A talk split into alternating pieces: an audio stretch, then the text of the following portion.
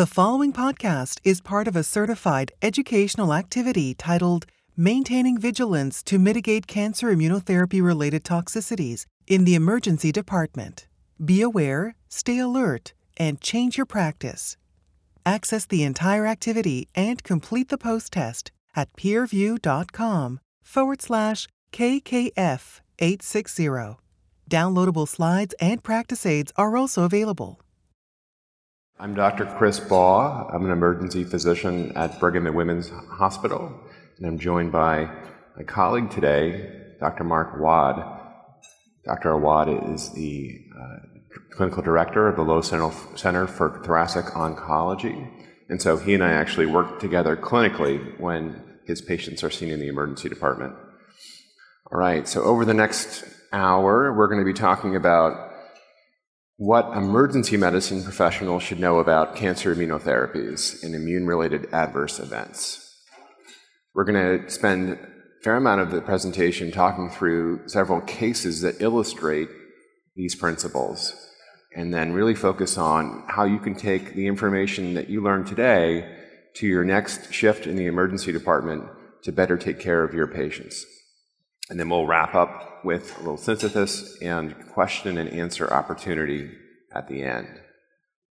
So we're going to actually start with a bit of a teaser case that we'll wrap up towards the end of the presentation. But uh, I'm going to present to you a patient that we all who work in the emergency department could easily be seeing in our next shift, which is a 60 year old with history of kidney cancer and they're they're presenting with a few days of fatigue. That's their chief complaint is they're tired. When you dig into that HPI a little bit more, there's a headache that comes out as being part of their presentation. They've tried some over-the-counter meds. They've tried some NSAIDs, some Tylenol. It's really not getting any better.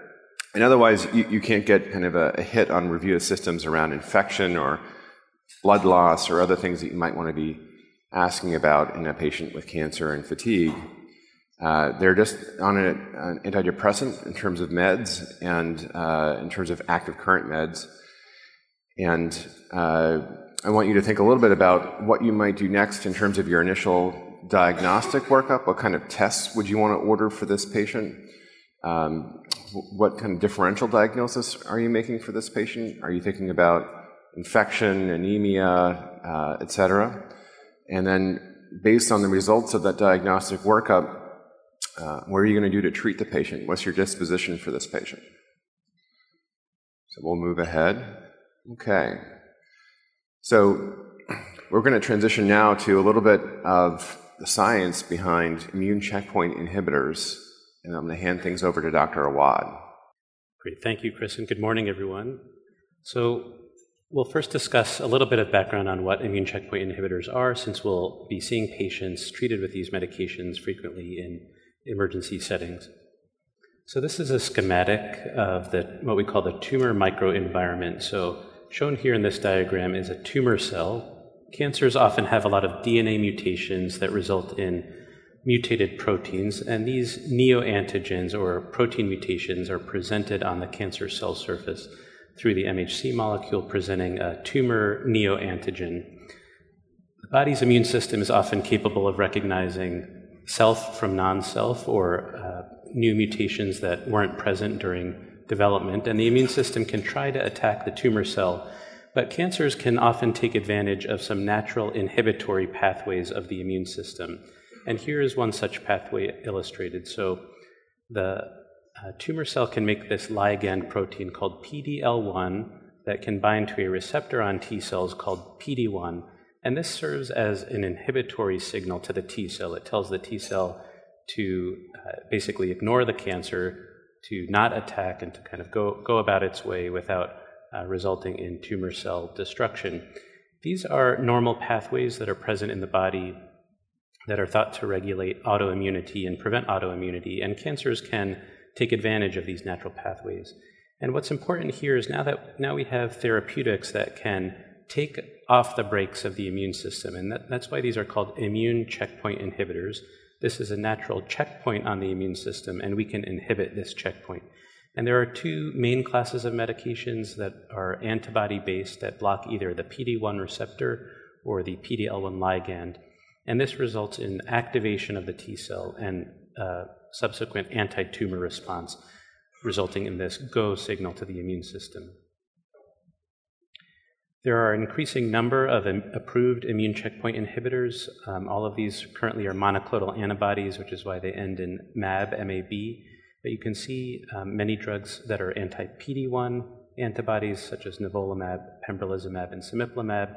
There are also PD-L1 approved antibodies, atezolizumab, avelumab, and durvalumab, as well as another checkpoint called CTLA4. There's an approval with ipilimumab. So these drugs, um, it's important to have some familiarity with the names since patients will be coming in on a variety of uh, therapies for their cancer. So good to have some uh, way to recognize and categorize these medications so we know what side effects these patients may be at increased risk for.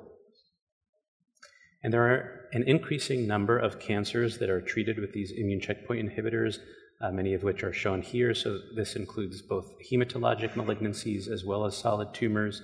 So we'll see many, many patients with different cancer types that could be potentially treated with these therapies.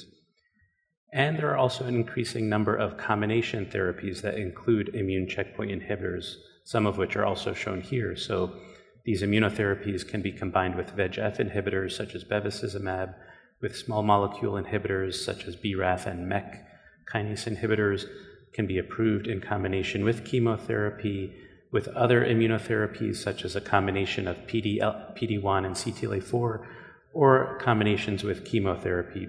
And so, again, we'll be seeing many patients coming through emergency room settings uh, with um, various cancers treated with a variety of immunotherapies alone or in combination with other agents. And increasingly, we're seeing earlier use of immunotherapy in cancer. So, initially, these drugs were approved for patients with advanced metastatic stage 4 disease after the cancer had grown through prior treatments. And then these therapies moved into the first line setting. And now we're seeing these treatments being approved for use not just in stage 4 or metastatic disease, but for earlier stage disease as well, with locally advanced disease, meaning more lymph node involvement, as well as for early stage disease in the neoadjuvant or adjuvant settings before or after surgical resection of cancer. So, more and more of these patients will be receiving immune checkpoint inhibitors. And this uh, diagram highlights a variety of the immune based approaches in development for cancer. The immune checkpoint inhibitors are just one small piece of a growing uh, set of therapies that are being developed for patients with cancer and this can include immunostimulatory cytokines, oncolytic viruses, adoptive cell transfer. So, this is the field of tumor infiltrating lymphocyte uh, therapies or CAR T cell therapies, cancer vaccines, um, and a variety of other bispecific T cell engaging antibodies and other uh, immunomodulatory therapies here. So, again, we'll be seeing an increasing number of complex treatments for patients presenting through emergency departments. And the reason why these therapies are so widespread is because we've been seeing improvements in overall survival in a variety of cancer types.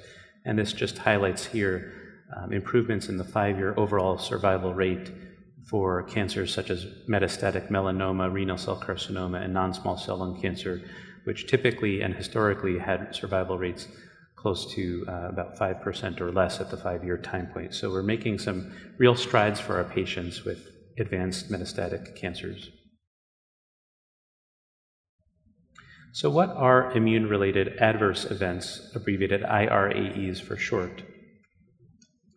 Well, these are different and distinct from other cancer therapy adverse events. So, for example, with chemotherapy, we know how to counsel patients on the typical and common side effects and also the time course of when to expect side effects. So, for example, we'll discuss a regimen and we'll say that this treatment will cause hair loss in the majority of patients, can cause nausea, uh, diarrhea, and cytopenias. And these side effects can happen in almost all patients. They're somewhat well described, um, typically affect a handful or a few organs that are somewhat predictable, and the time course of these side effects is well established. But by contrast with immunotherapy, the adverse events can be relatively unpredictable.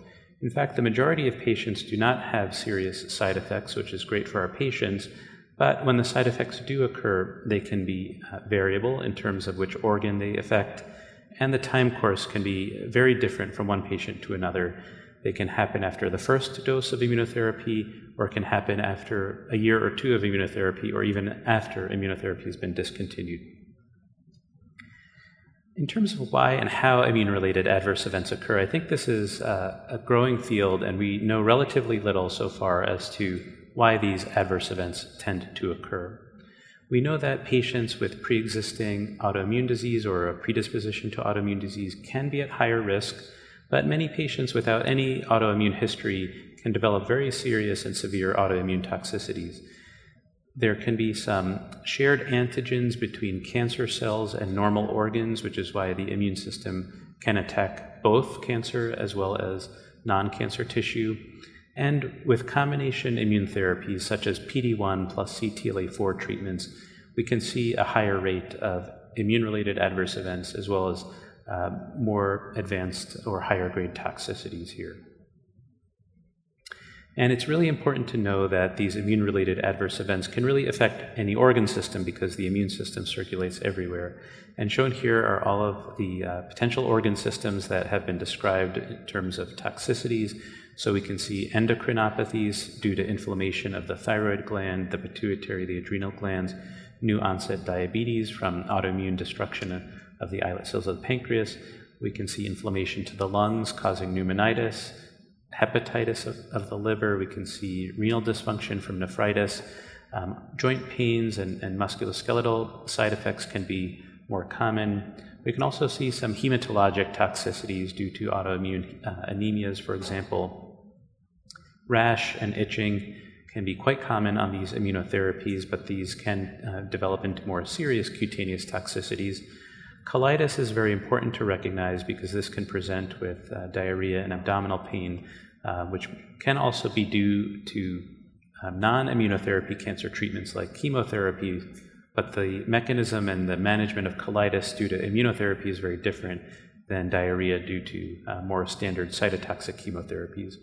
We can also see serious effects on the heart. These are rare, but we can uh, sometimes uh, detect myocarditis or pericarditis. There can be inflammation to the eyes or even neurologic inflammation presenting with uh, meningitis or encephalitis, as shown here. So, when do these immune related adverse events occur, and when might you encounter patients with these adverse events in the emergency department setting? Well, it's really important again to emphasize that these adverse events can happen really any time following immune checkpoint inhibitor therapy initiation. It can happen again after the first dose.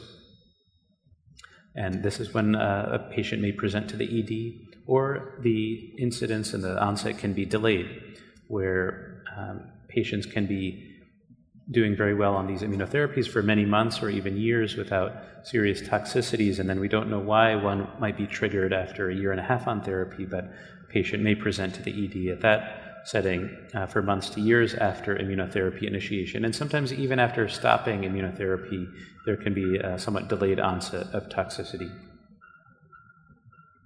So, to summarize this section, it's um, important to know that these immune checkpoint inhibitors are an expanding class of cancer immunotherapies that block T cell inhibitory signals, and that the landscape of use for, for these drugs are, is expanding rapidly with an increased number of patients uh, with different types of cancer at earlier and earlier stages receiving these therapies and that immunotherapy toxicity differs from that of other cancer therapies in that it's more inflammatory in nature and it can affect any organ system and can occur at any time after treatment initiation or even after the last dose of immunotherapy. And so now we'll talk about how to recognize, triage, diagnose, and initiate treatment of immune related adverse events in the ED. And this is where multidisciplinary efforts are uh, so important um, for the care of our patients. And very often, our emergency medicine colleagues will be um, the first ones to recognize and uh, detect and initiate therapy for these patients. And so you can see here, in terms of how do we anticipate uh, adverse events, um, detect them with a diagnostic workup or with a history, and how do we initiate treatment. And we'll be touching on this um, in some of our cases that we'll, we'll get to in just a moment. And how do we um, initially treat immune related adverse events. So, a grade 1 IRAE is typically very mild. The patient may be asymptomatic. We might only see something either on an abnormal lab or um, some abnormal abnormality on a scan, such as a very faint, um, localized, say, ground glass opacity in the lungs that could represent a very early lung inflammation. But if the patient is otherwise doing well and asymptomatic, we can uh, consider continuing the immunotherapy with supportive care and careful monitoring for the worsening uh, of these side effects. But as the grade increases and as patients develop more and more side effects with moderate or grade 2 immune related adverse events, we would typically hold the immunotherapy and initiate corticosteroids, which is the first line of treatment for almost all of these immune related adverse events. And typically, that's a lower dose of corticosteroid, uh, about prednisone up to one milligram per kilogram per day or uh, its equivalent. And then for severe or grade three to four immune related adverse events, we would uh, likely permanently discontinue the immunotherapy and often never re-challenge patients with it in the oncology clinic setting.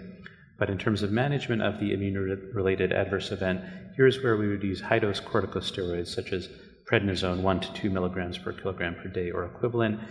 And these immunosuppressive medications often have to be given for many, many weeks at a time and then tapered very, very slowly. If we use steroids um, and stop them too quickly or taper them too quickly, very often we can see a, a subsequent flare after an initial improvement in the adverse event. The um, IRAE can suddenly uh, flare back up again if we discontinue steroids too quickly. It's um, less common, but there are cases of steroid refractory immune related adverse events. So, cases where we either um, do not see an improvement with high dose steroids or we see an initial improvement, but whenever we try to taper the steroids, the uh, inflammation starts to um, uh, appear again. And there we have to consider using other agents such as infliximab, mycophenolate mofetil, IVIG, or other agents depending on the toxicity. And this is something that we work with um, um, in conjunction with our colleagues, say in pulmonology or hepatology, GI, um, and other subspecialties when we find ourselves uh, having a difficult time managing these IRAEs. And so, with this, we'll um, discuss some cases uh, of immune related toxicities that we encounter commonly in our clinics and in the emergency department settings. Thank you. That was a tremendous review. It's going to help us also think through this series of cases uh, that we're going to step into for the next part of the presentation. So let's circle back to the patient I talked about about 15, 20 minutes ago. This is our 60 year old patient with uh, kidney cancer here with fatigue for a few days, also has some mild headache. And so, in terms of you know, how we can apply what we just learned, um, since this is a patient with a cancer history, we kind of asked about their treatment course in the past, and we find out that the patient did receive an immune checkpoint inhibitor about four months previous. So now we know, based on what we just heard, that there are some immune related adverse events that this patient is at risk for with that kind of treatment history. And so, looking at the patient's exam, uh, they're actually looking like they could be pretty sick. They're afebrile, but they're a little tachycardic, have a very soft blood pressure, um, respiratory rates up a little bit, but satting just fine. And uh, it seems like a little bit uh, kind of a sad affect, but not suicidal. And then the headache is mild. It's not worst headache of life. Um, they're not looking kind of um, like they have a meningitis. They're not having uh, meningismus, uh, non-focal neuro exam.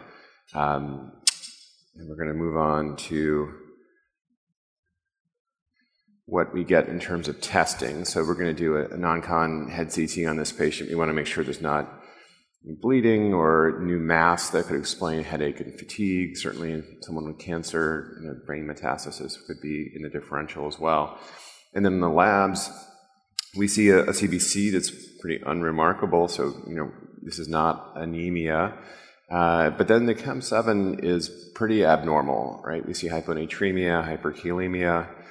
Um, and so we're going to take that into consideration as we move forward. um, I mentioned the uh, differential we probably had in our head. Um, probably didn't have number three and four in your differential when you first heard about this case, um, but, but maybe you do now. And hypo- hypophysitis is pituitary inflammation and dysfunction. So certainly that can present with a headache and, uh, and a similar presentation. So moving ahead in terms of how to manage this patient. So when you get those labs back, you're, you're probably realizing that the patient's not going to go home. You probably realize that on your initial exam with the, the soft blood pressure and, and the tachycardia. Um, and you're calling the patient's outpatient oncologist at this point to have a conversation. And uh, typically, uh, if you're at a hospital that has an inpatient oncology service, you're probably admitting to that service. If you're working in a community hospital that does not have inpatient oncology care available, you're at this point calling a transfer center or an access center to get a patient shift off to the, hospital, the tertiary care hospital that does have uh, an oncology service. Um, that also might need some subspecialty consultation with regards to uh, endocrine, renal, et cetera. Uh, and this is a, good example of a type of degree of severity of, illness to where you are going to start systemic steroids. And so, as Dr. Awad mentioned, prednisone would be indicated in this case. Um, and then, you know, the additional labs that are at the bottom here are probably going to be checked by the inpatient team who takes over for the patient, especially maybe in the next day morning cortisol level. Um, and then we'll talk a little bit now about the adrenal insufficiency and pituitary dysfunction that you might see from uh, immunotherapy treatment. Um, so, in terms of a conversation with the outpatient oncologist, you know, you get calls from the emergency department all day and night for your patients who are being seen there. What kind of information would you be pulling from the emergency physician, and how would you be advising them? I think these are really tricky cases. Often uh, the presentation is can be uh, subtle or it can be more significant. And uh, it could also be somewhat nonspecific. So when I'm seeing patients in oncology clinic at Dana-Farber, many of my patients have fatigue, many of my patients have hyponatremia, and the differential can be quite broad. It can be related to uh, dehydration, um, it can be related to GI losses, for example. Um, a lot of our patients do have headache or feel, you know, um, sad or depressed, you know, for a variety of reasons. So, again, it, it's really important to try to keep a broad differential as to um, the therapies that they've been receiving or have recently received, and to include immune related adverse events or toxicities in the differential.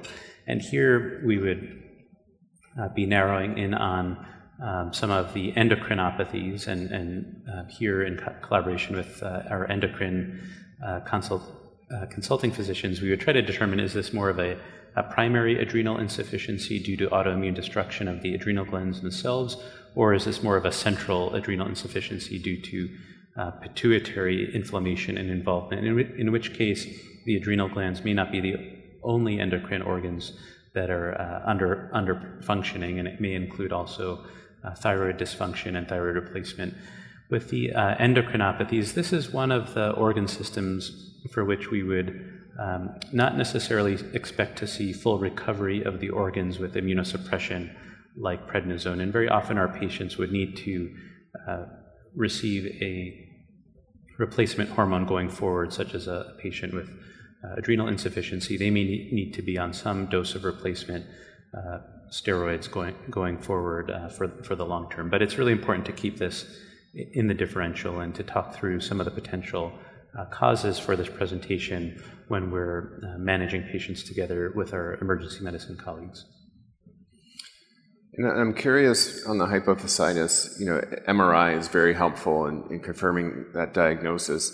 MRI is also something that's challenging to get in an expedited way from the emergency department. So we usually reserve MRI for, you know, question of posterior circulation, um, acute stroke, cord compression, et cetera. And there are some community hospitals that really don't even have, uh, you know, routine access to MRI. They can maybe get it in a day or two.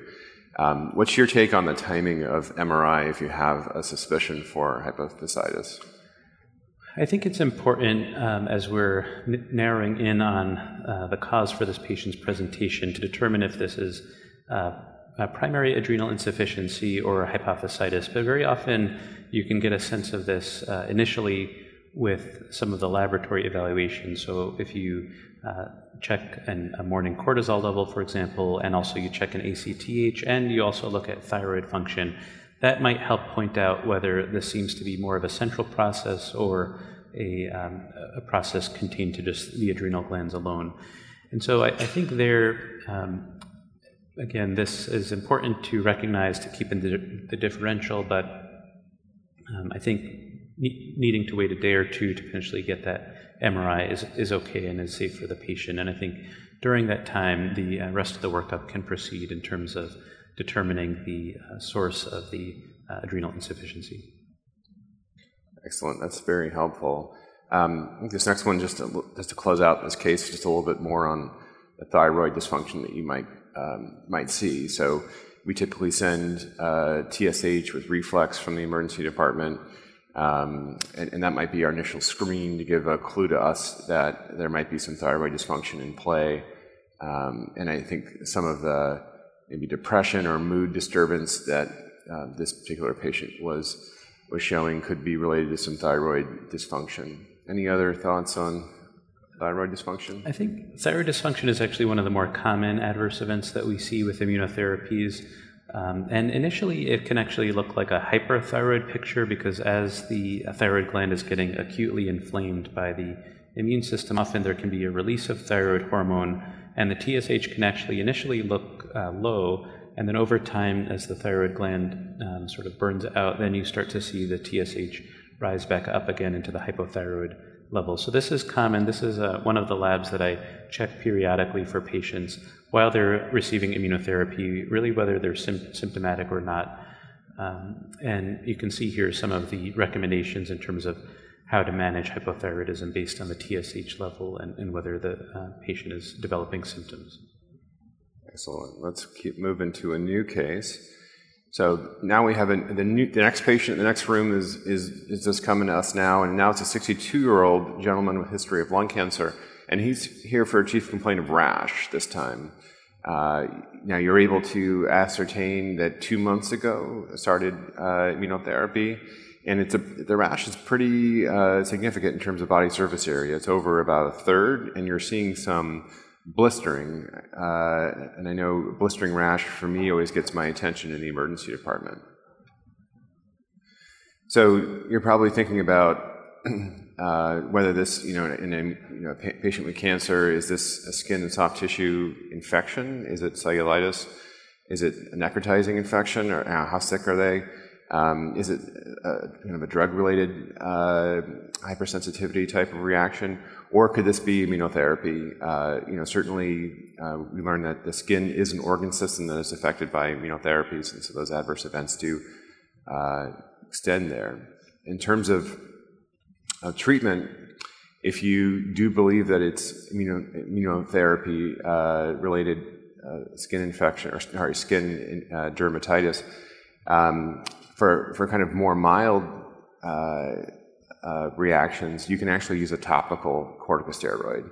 Uh, you don't need to necessarily go to systemic uh, steroids. And, for some of our patients who could have um, you know, brittle diabetes with challenging blood sugars to control, if you can avoid a course of steroids, and the steroids tend to be sometimes long with a taper, and so you can imagine that patients could really get in trouble with their blood sugars if they're in that scenario. So using a topical agent when appropriate uh, could be great. And so low to moderate potency, my moderate potency go-to is usually triamcinolone uh, topical, and so that could be a good choice for this patient. Um, sorry, for, for the right patient. This patient has too much involvement for a topical treatment, so in this particular case, based on the greater than 30% body surface area, we're really talking about systemic steroids and hospitalization. So we're going to talk a little bit about kind of the, the way to think about uh, skin and mucous membrane involvement for, for these patients. Um, Dr. Awad, how, how do you kind of draw the line between topical and systemic treatment and then differentiating between those three uh, options in a differential between infection, just a drug hypersensitivity, and, and an IRAE. How do you think about that? Yeah, cutaneous immune related adverse events are, are fairly um, common also with immunotherapies, particularly when they're combined with other agents. And it really um, depends on the, the patient's comfort level, on their presentation. Um, there can be a variety of uh, cutaneous manifestations, as, as you can see here from uh, the spectrum that's listed. And so it can be difficult to sort out what's going on. I think it's really important to take another uh, thorough medication history and, and make sure that um, uh, their patient isn't taking other agents that could be potentially causing uh, cutaneous side effects or rash or hypersensitivity reaction. Uh, vitiligo can also be seen as an immune related toxicity with immunotherapies. And so here, I think it depends again on the distribution. If the rash is relatively uh, contained to a, a small body surface area, we can often continue the immunotherapy and treat with uh, topical steroids or oral agents um, to help manage itching. Um, but as the grade of the toxicity increases, as uh, the more and more of the body surface area is involved, we would typically hold the immune checkpoint inhibitor or, or ICI and treat with um, uh, systemic steroids, particularly if the rash is in an area that the patient can't reach or can't apply uh, uh feasibly a large amount of topical steroids. So um, I often, with more severe cases, do get dermatology involved because there are uh, uh, difference in the uh, types of toxicity and also how we consider managing the toxicity. So there are cases when I will um, work with our dermatology colleagues to obtain a biopsy of these lesions to just help narrow down the differential in management. Excellent. So so more rarely you can actually get, uh, you know, the kind of the, the most feared skin involvement that we think about in the emergency department, more of like a an SJS TEN picture with you know large surface area, bulla, skin sloughing, essentially um, thinking about the patient as a severe burn type patient. Um, this is much less common, but it is possible, and you're typically thinking about ICU or burn unit admission for these patients um, when it's that involved, uh, uh, in addition to uh, topical, sorry, in, to systemic corticosteroids. Have you ever seen this in one of your patients? You know, I, haven't. I haven't seen um, kind of an ICU level uh, care rash for one of my patients personally, or, or, among my colleagues. But sometimes we can see more bullous disease. Um, but uh, certainly these uh, side effects have been reported, so important to keep, keep this in mind and manage in the differential. All right, we're going to do another case. So now you have a 77 year old uh, gentleman, again with lung cancer, and uh, he's having some respiratory distress. So um, he had some sinus congestion, went to an urgent care, was given an antibiotic course. He also, further review of systems, is, is having a cough with some chest tightness and shortness of breath. Um, he's on uh, Coumadin and uses albuterol, so we suspect he has something like AFib or asthma or something like that in his background as well. So he has, I'm sorry, he has VTE in his background, so that's what explains the warfarin. And, and he is on a, a checkpoint inhibitor. And so his exam, really notable for low grade fever, borderline tachycardia, he's normotensive, but he has some mild respiratory distress, right? He's breathing at 24 beats per minute, has a SAT of 92, which I'm not in love with. I'd like for that to be a bit higher, and probably putting him on a couple liters nasal cannula. Uh, and then he has an abnormal pulmonary exam. You're hearing some rales at the bases. Uh, and you get a, a chest x ray as part of your initial workup uh, and you see a right pleural effusion and some infiltrates at the lung bases. Um, you get some basic labs, you get a CBC, chemistry, uh, and you notice that his H&H are down a little bit, but maybe not acutely down. They're just kind of right a little bit low at baseline, and otherwise uh, normal labs. And so you're thinking about what this could be. Infection is probably towards the top of your list, uh, given that he was diagnosed with an infection a week previously and has a low grade fever, some respiratory distress, and you're seeing infiltrates on a chest x ray. certainly in today's day and age, COVID could be uh, in the differential, so you're probably swabbing this patient, having him on precautions while that is cooking. Uh, and then certainly progression of disease, PE, uh, and then immune-related pneumonitis probably be um, uh, rounding out a, a, differential. And so, you know, I, I, mentioned some of the, the next steps here. This is certainly uh, some a patient who you would be thinking about a sepsis bundle in. So you'd be thinking about getting cultures, maybe checking a lactate. Um, and uh, you know doing a bedside ultrasound, to check uh, fluid status, look at his IVC, um, look at his heart to make sure he doesn't have a pericardial effusion. It'd be a great kind of point of care ultrasound case if you have that available in your shop. Um, and then giving early antibiotics. This is, could be like a cefepime or a cefepime type patient while you're trying to collect more information. And ultimately, um, a CT of the chest could be helpful, especially if uh, PE is on your differential, so you're probably getting a, a CTA, especially if the, the, the, INR that you check for the patient on Coumadin is uh, a little low.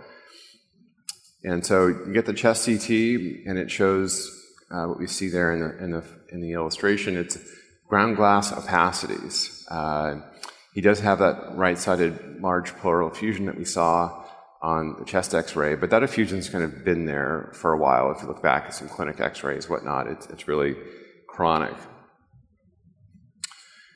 And so we'll look a little bit at the variability that you might expect to see on CT scan uh, from immune-mediated uh, uh, pneumonitis. Dr. Awad, any, any thoughts on kind of how to interpret these images, or um, is it typically ground glass opacity is like the, the key thing you're looking for in like the radiologist's read when you're thinking about pneumonitis versus uh, consolidated pneumonia or some other process that would be competing with that in your differential? Yeah, this is also a very tricky uh, immune-related adverse event to to recognize and and uh, to initiate management. And the reason why it's so important to uh, keep this on the differential is because um, some of these IRAEs can be fatal, and among those that are most feared uh, for these medications is pneumonitis because it, it, can proceed and progress quickly and it, it can result in a rapid clinical deterioration.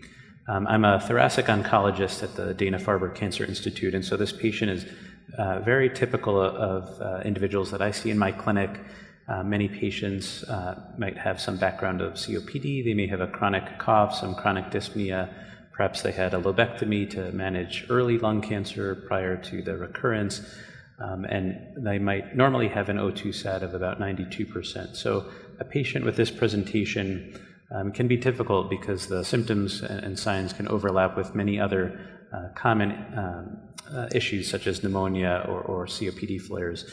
So it's um, again important to have a low threshold to suspect uh, pneumonitis from immunotherapy and to get imaging. And the other tricky piece is that the imaging uh, can be quite variable and heterogeneous, as is illustrated here. So I would say that uh, ground glass opacities, um, often bilateral, but it, it, doesn't have to be a bilateral process, it can be unilateral, um, are, are perhaps more common, but it can very much look like a consolidative pneumonia. It can also look somewhat patchy and discontinuous. It can be more solid, more ground glass uh, more central or peripheral. So I think um, it, it is it is difficult, and I think it's important again to have um, uh, really high index of sus- suspicion for patients on immunotherapy who are presenting with uh, respiratory symptoms to think about pneumonitis.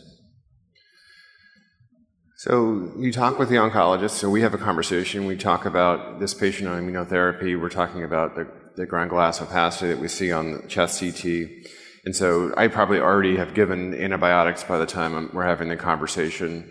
Um, but g- given the uh, new oxygen requirement and, and, what we're seeing on the scan, uh, we're going to be admitting to the hospital. And probably the key piece of the of the conversation that we're having is around uh, initiation of steroids while the patient's still in the emergency department, just because pneumonitis is uh, is so highly suspected in this particular clinical presentation. And that's really something that uh, before I learned a lot more about uh, this diagnosis that was not part of my routine diagnosis, uh, sorry, my routine, routine ED treatment of patients with cancer coming in with, um, with this type of finding on, on CT. Certainly, when I was going through my emergency medicine training, um, you know, 15 years ago, this class of medication really wasn't used, and so this was this is all new since graduating residency. So the importance of keeping up with new information and integrating that into your clinical practice. So let me just pause on this slide for a moment in terms of grading and, and kind of treatment for uh, for pneumonitis. Um, anything we haven't touched on that could be important to highlight in this slide? Yeah, I think um, we'll provide these slides as a reference in terms of the initial management, but you can see here how do we think about the grading and severity and the initial um, workup just to rule out other uh, infectious causes and to initiate uh, steroids uh, early uh, once this is recognized. Excellent. So we'll move on. Uh, we have a couple more cases and about 13 more minutes to wrap up this session. So uh, so this is a woman who's 72. She has lymphoma, and she's here with GI distress, right? So she's having some nausea, some crampy belly pain, uh, increased gas, and some uh, non-bloody diarrhea. Um, meds include ACE inhibitors, some oxycodone for some cancer pain, um, a, a, um, a, bowel regimen, and then she is on immunotherapies. Um, go ahead to what her physical exam looks like. So uh, you know, kind of unremarkable vital signs. Uh, she she looks uh, um, awake and alert, but she looks dry. Uh, you can see her mucous membranes are dry. She looks a little bit pale. Um, and so she has mild diffuse tenderness in her belly. It's certainly not peritoneal, but she's kind of uncomfortable all over, and she has some hyperactive bowel sounds.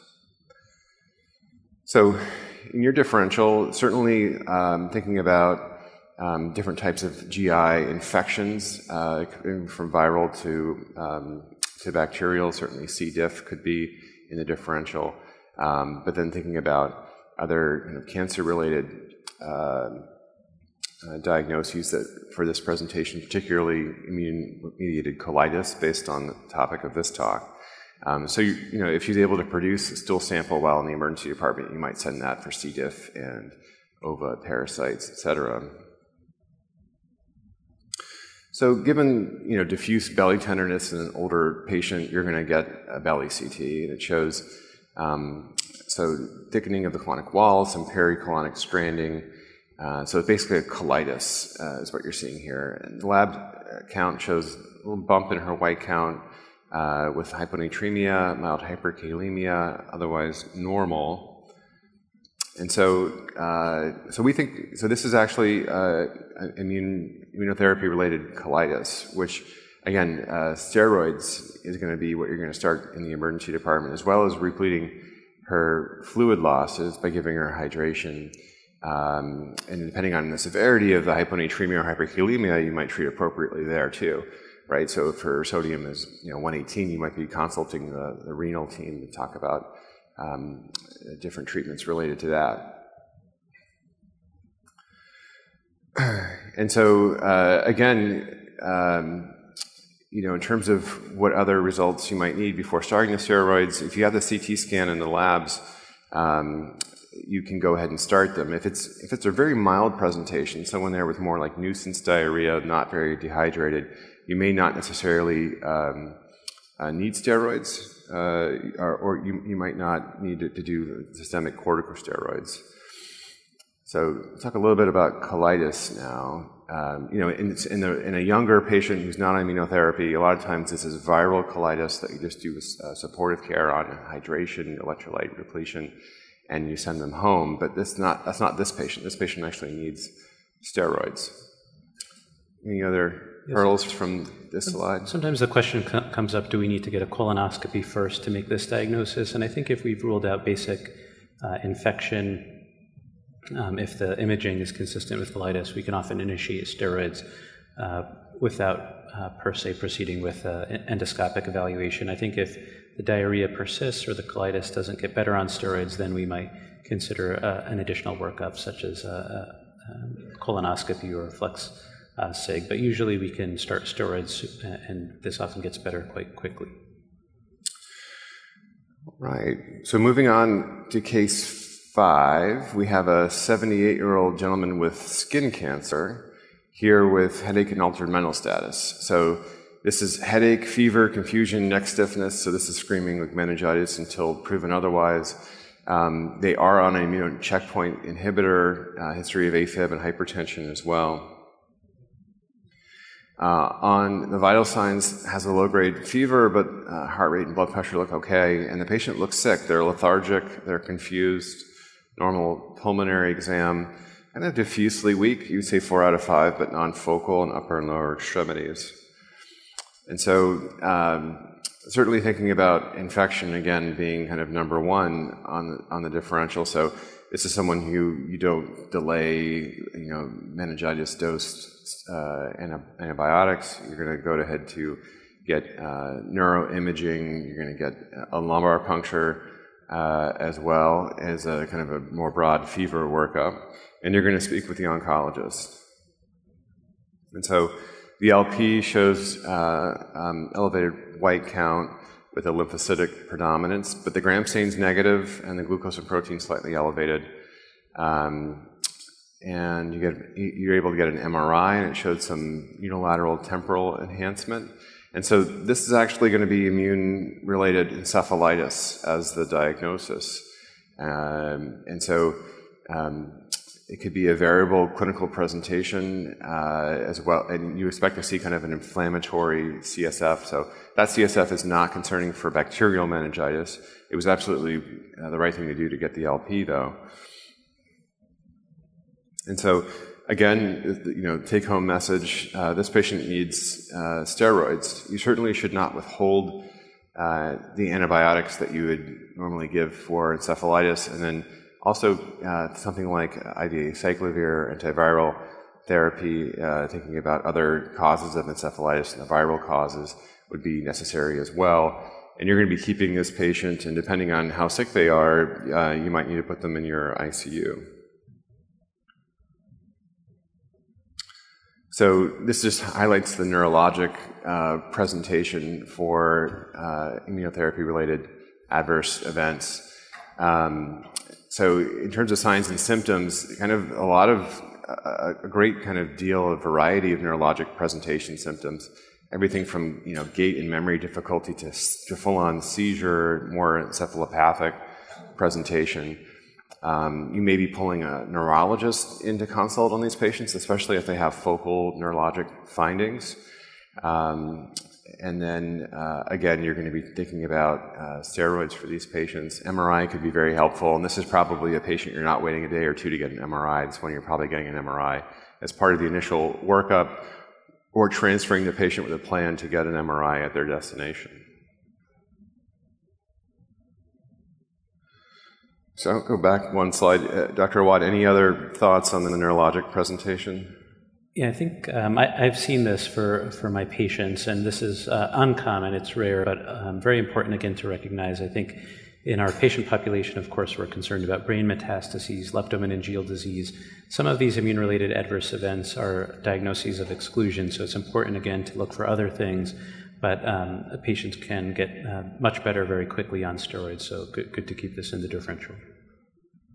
Excellent. And I think this is our last case, and then we're going to go to wrap up. So this is a 61 year old um, gentleman uh, with lung cancer, pretty advanced lung cancer.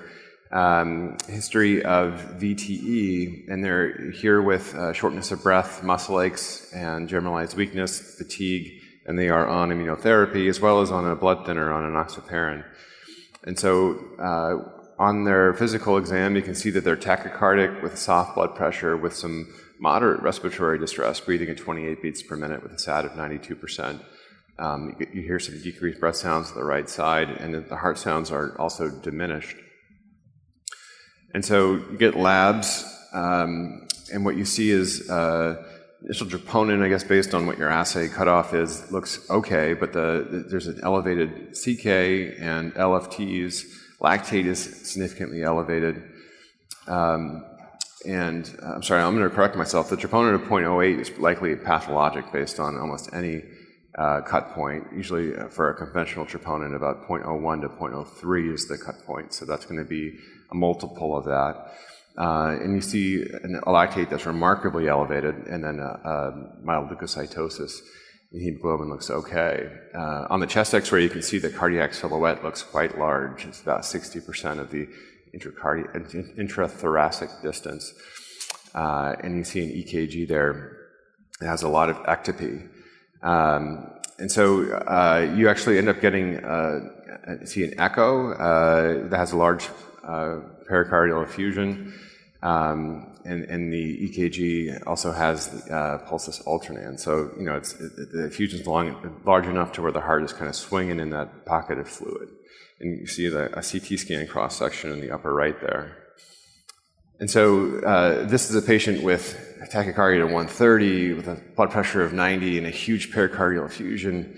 Um, you're thinking, could that be hemorrhagic effusion? Could it be inflammatory?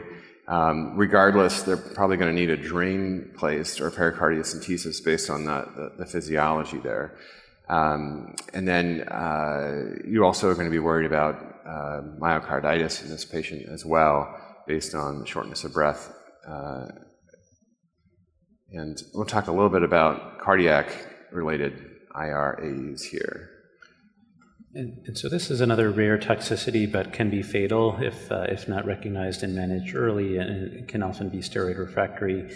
Um, it's thought that there can be some common antigen between the, the cancer and the um, myocardial tissue of the heart, and so you can see immune infiltrates here in this example, um, uh, interspersed within the cardiac myocytes here. And so, again, you can see the different uh, gradings for how we manage cardiac toxicities, but uh, because this can be um, life threatening if not detected early, it's really, again, uh, important to keep this in, in, the differential and potential, potentially manage the patient um, quite early.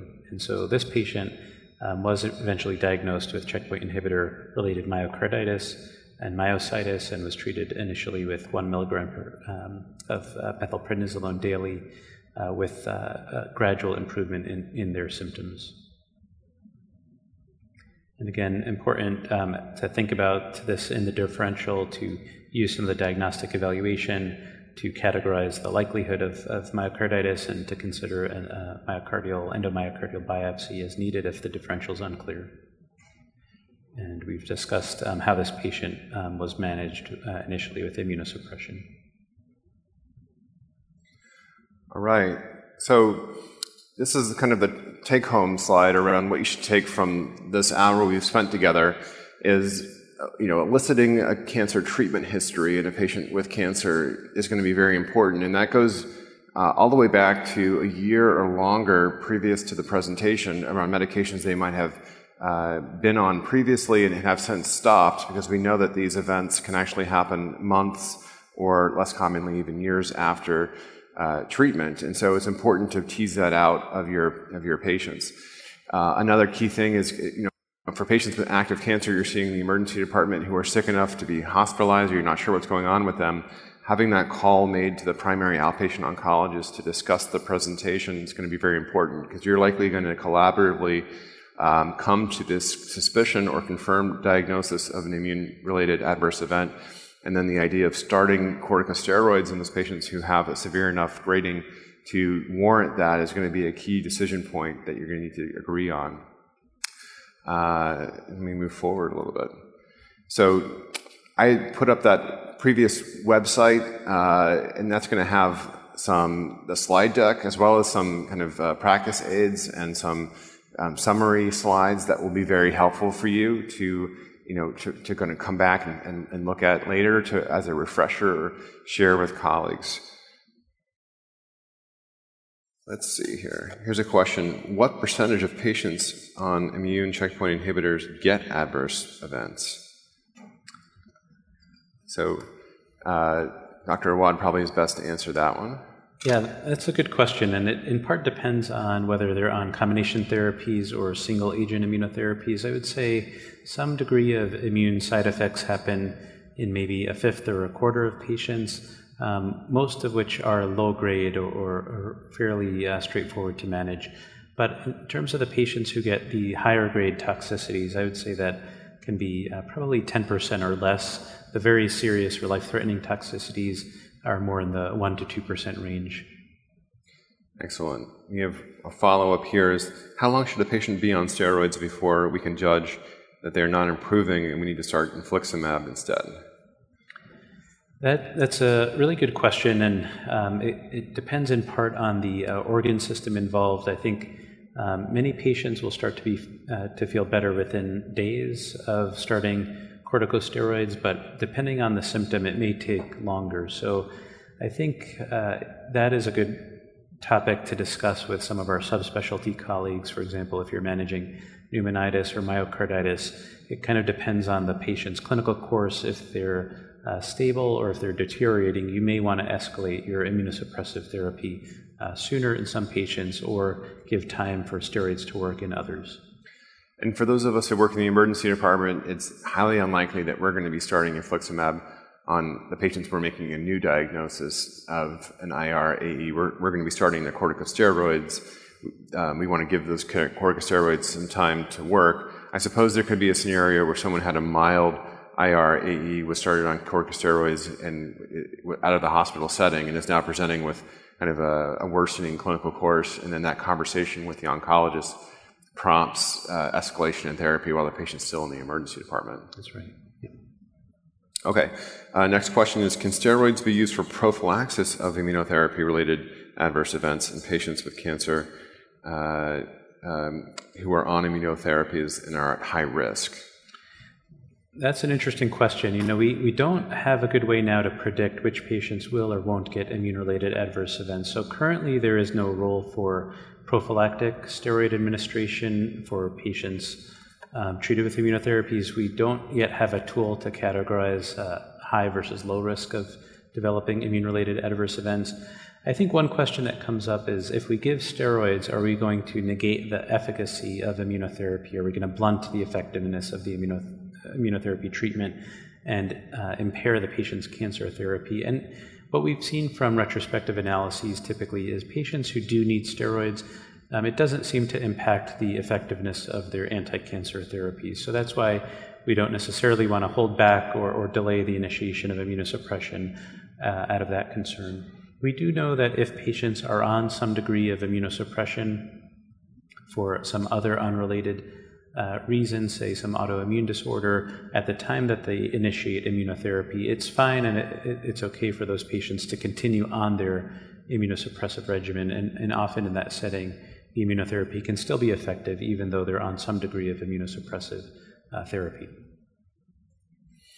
And another question here is Are there risk stratification criteria that can be used to, uh, for a cancer patient on immunotherapies um, for admission through the emergency department? And I suppose I'd go to the grading system um, as probably being one of the things that would guide um, uh, uh, kind of disposition, as well as what organ system we're dealing with. You know, if it's the heart or the brain, you, you have a, probably a much lower threshold to keep that patient versus a more kind of a, a lower grade, say, skin manifestation.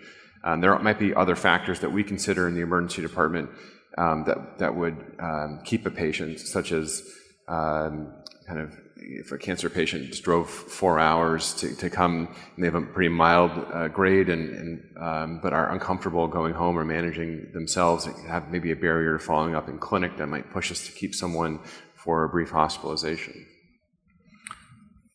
yeah, I completely agree. I think uh, factoring in uh, how they look, the severity of their illness, some of the um, psychosocial factors as well. Great. So maybe I'll go for one more question. So um, I guess the question here is how do you recognize that uh, the complication we encounter in the ED is from immunotherapy? Um, and, and I suppose you know we saw a differential diagnosis for all of our cases that had other life threats or conditions that we absolutely have to consider in the emergency department and rule out to some degree with testing. So for an encephalitis patient, we had to do an LP and rule out um, infectious uh, meningitis. So I think the standard kind of approach to working through an emergency department differential diagnosis is uh, still in effect for these patients with cancer on immunotherapies.